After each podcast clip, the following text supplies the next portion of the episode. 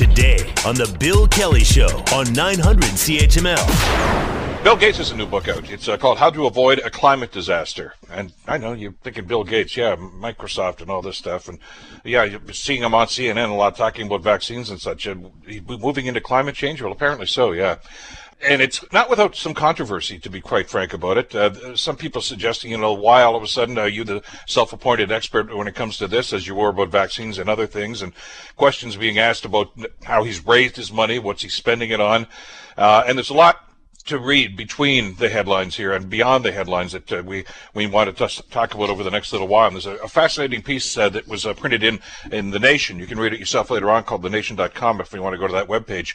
It's called Bill Gates, Climate Warrior and Super Emitter. Uh, Tim Schwab is a, a freelance journalist uh, who writes for the Gates Foundation, and, uh, and this is published, of course, in the Nation. And he joins us on the Bill Kelly Show to talk about this. Tim, thank you so much for the time. Great to have you with us here today. Are we there, Tim? I can hear you, Bill. Can you hear me? Okay, we're good to go. Okay. Uh, All right. Remote broadcasting for the last year now. It's got its own wrinkles and problems, but I'm glad you're with us yeah, here today. Yeah. Thought-provoking piece uh, in in the nation. Uh, Bill Gates, climate warrior and super emitter. And and we see Bill Gates almost on a daily basis now. I think he's on CNN more than Anderson Cooper these days, uh, usually talking about pandemics and vaccine rollouts, etc. And and more than a few people over the last uh, year or so, Tim, have been asking themselves, well, well, is why is this guy the expert that everybody seems to be leaning on? And they're asking the same question now that he's moved into climate change. Absolutely, yeah. It's been really remarkable to see um, Bill Gates really catapult himself to like new heights during the COVID pandemic. And I think what we're seeing is a real kind of institutionalization or normalization of him as a kind of policy expert. And what you see with climate change is him really spending down the political capital he's built up on COVID and just sort of seamlessly now becoming an armchair expert or leader or ambassador or czar on climate change, despite, you know, really pretty thin credentials, um, questionable um, solutions, some pretty stunning financial conflicts of interest, and some really um, unfortunate blind spots in, in how he really under, understands this issue. But uh, I think big picture, you nail it, Bill, is that, you know, this kind of gets to, um, you know, what qualifies Bill Gates to really be such an important voice in shaping public policy. I mean, before the, the pandemic, you saw him in, you know, organizing U.S. education. You've seen him in global health. You've seen him in agriculture in Africa. Um, and, you know, he operates as a private actor, as a philanthropist, and that's created a certain kind of halo um, around him. I guess, you know, my view is that the news media overwhelmingly um, is, you know, favors Bill Gates and is uncritical. And there actually haven't been that many, too many pieces doing what you're doing, which is taking a step back and asking these really thoughtful questions. Um, so yeah, thank you for doing this show and for having me on. Well, it's interesting because I, you know I'm, I'm, looking at this and, and I watch these things and I, I, think that there's a perception of maybe how whoever created this, but it seems to be out there that oh yeah, Bill Gates, yeah, he's that guy, the the, the computer guy, and he's made gazillions of dollars, but now he's you know he's made as much money as he ever wants to make, and now he's he's giving back in so many different ways. And and you mentioned a couple of the initiatives that he's tried to be the lead on and and the spokesperson for, and and and you, what you're looking for here is credibility, I guess.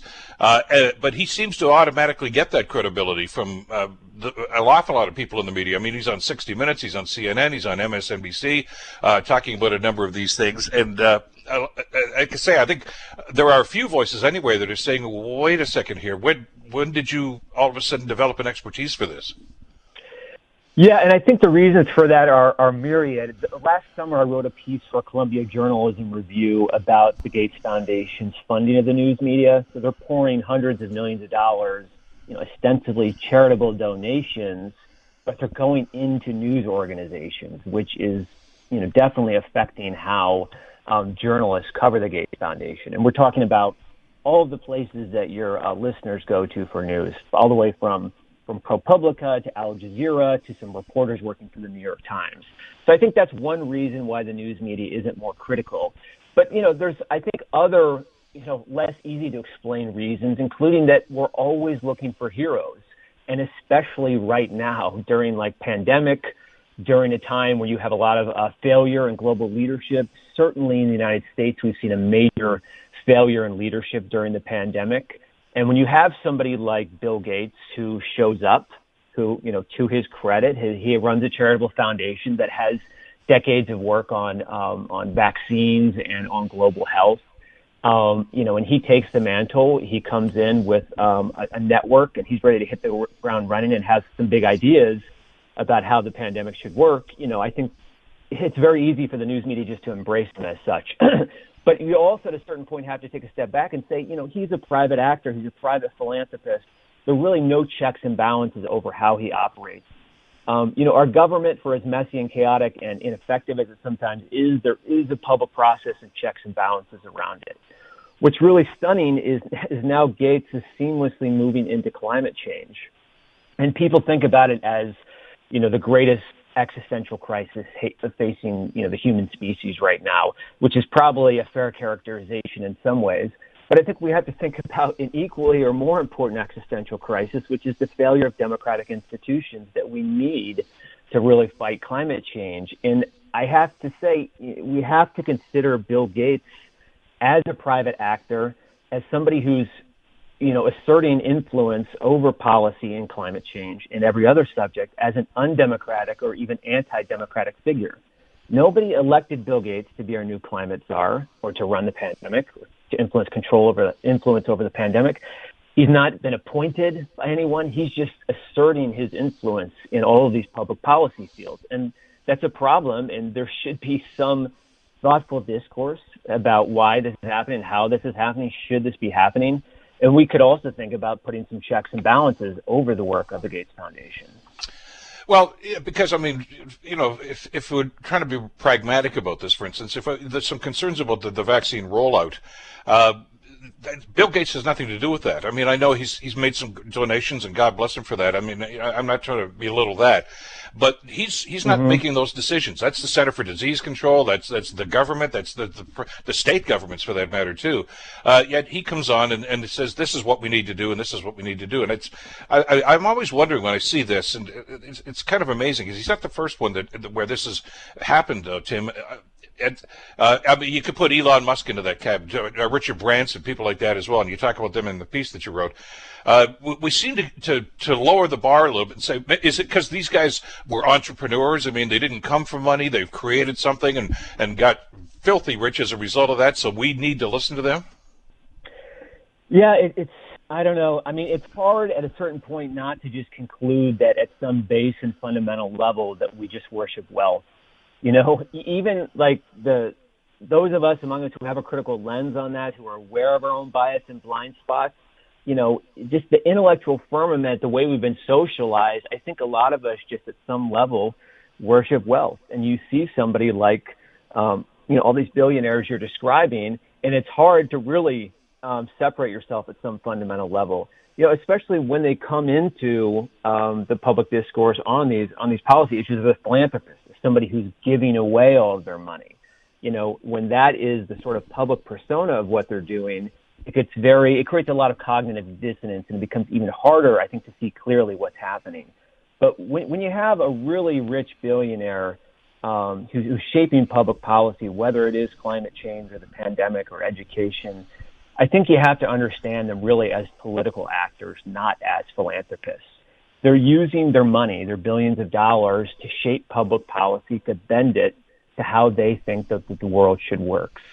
Um, and that is fundamentally a, a, political act. It's not an innocent, um, indiscriminate writing of checks. There's an actual real politi- political motivation and a political agenda there that deserves scrutiny.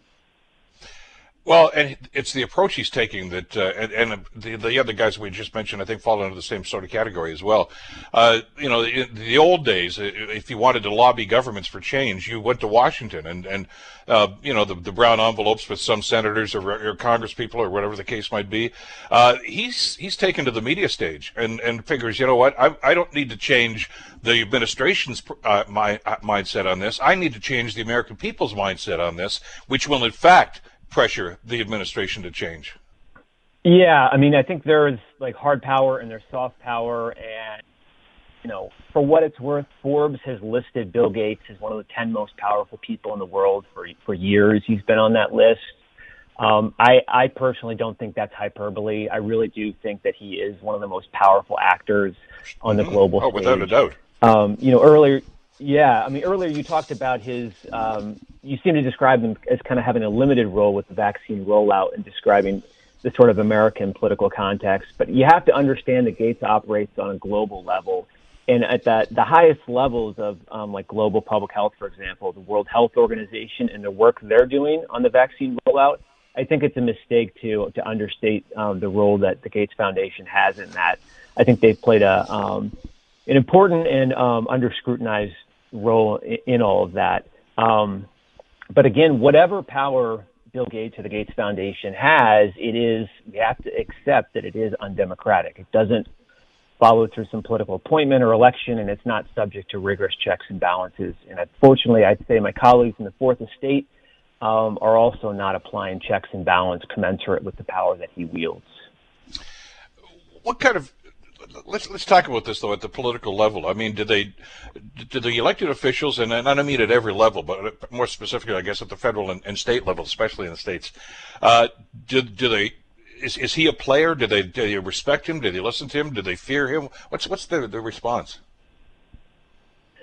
Um, well, it's interesting. You know, Bill Gates talks about um, you know having regular phone calls with Anthony Fauci. Um, I don't know how much he gets to the news cycle in Canada, but you know he's kind of the head of um, the COVID pandemic response from the U.S. government. Um, he's with the NIH, the National Institutes of Health.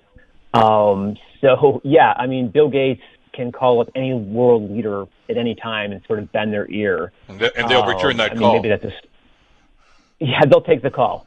Yeah. Um, so, yeah, he has access. You know, he's sitting at the table. He's not just a talking head in the media. He's very much at these sort of negotiating tables where decisions are being made.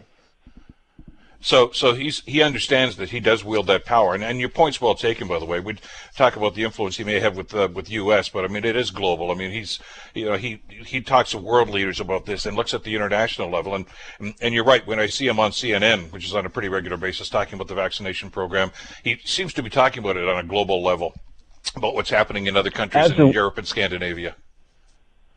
Absolutely, and and I'm curious, Bill. There in, in Canada, what's the? Um, I mean, is, is, he like widely? I assume that, like in the United States, he's widely admired, widely oh, sure. feared. He gets good media coverage. Is it the same phenomena there? Oh, absolutely, and, and you know because we're watching with great interest. Obviously, we have a Canadian bent to what's going on with the pandemic here, but you know we've we've got Dr. Fauci on all the time, and and you know the, the CNN stuff and the MSNBC stuff and everything. So I mean, it's you know there's there's there's no border there at the at the 49th parallel. I mean, this is all happening in North America, and we're listening to those experts, and uh, and he's got credibility, and he knows he's got credibility, not necessarily in the fields that he's speaking about, but he's got credibility, and I think it goes back to your point. I think we as a as a as a society admire a guy that makes a ton of money. Uh, Oprah Winfrey's the same way uh, you know, who, who, you know, to her credit, has, has accumulated a great deal of wealth uh, in, in the diff- different endeavors, uh, and has used that, that position that she's attained to, to, try to comment on social issues and political issues and so many other things. Uh, and and again, not with the same scrutiny that uh, that other people might get, uh, you or I or anybody else for that matter, because well, you know, they're very successful and very rich, so we should listen to them. That seems to be the mindset, and it works for them. Yeah, and what's re- yeah, it definitely works for them. And what's really striking about Bill Gates, and I've a lot of the reporting I've done over the last year has looked at this, but you know he doesn't you know advocate for certain policies as a totally disinterested, dispassionate uh, person. Like climate change, for example, his main credential into the climate change discourse is as an investor. He has billions of dollars invested in climate change technologies, new technologies and innovations that he promotes in his new book as solutions to climate change. It's just a stunning financial conflict of interest. Um, I don't know if I well, Elon Musk plain, is in the same but, boat, isn't he? I mean, Elon Musk yeah, has been I mean, looking for Elon alternative Musk sources of energy, and, and that's and that because that's cool. We uh, we're all supportive of, of developing alternative sources of energy. Uh, but Tesla, he's he's going to get rich, uh, even richer than he is. Uh, and Bill Gates, as you mentioned in the first uh, column in the in the article today, uh, during this pandemic, his personal wealth, Gates' personal wealth, has actually increased by about twenty billion dollars in the last little while. So you know, philanthropy is great, and he's to be uh, you know credited with that. Uh, but uh, he's he's still raking it in too. Yeah, I think we need. There's just so many mythologies. It's hard to have like a, a clear-eyed conversation about Bill Gates. People say he's giving away all this money, but he's richer now than he's ever been before. So, you know, basically anything you think you know or understand about Bill Gates, there's probably another side of the story that's much more accurate.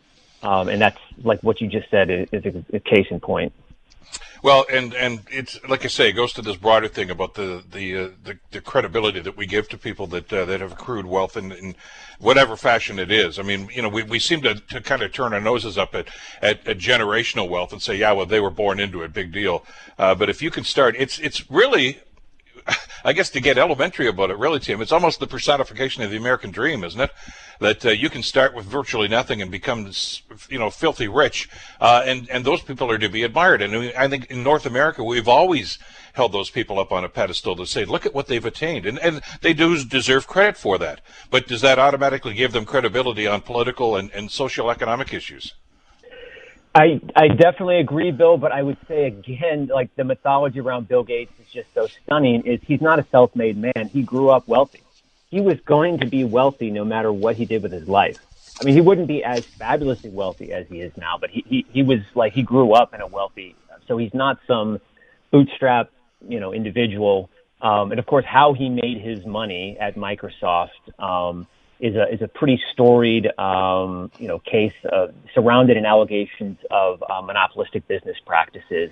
You know, he was one of the most controversial public figures and one of the most controversial business people in the you know history of uh, global commerce. And but you know today we've sort of lost track of of the source of all these funds um, and how he made his money. Um, even though I think they they really do speak to the, the second chapter um, he's taken on as a philanthropist.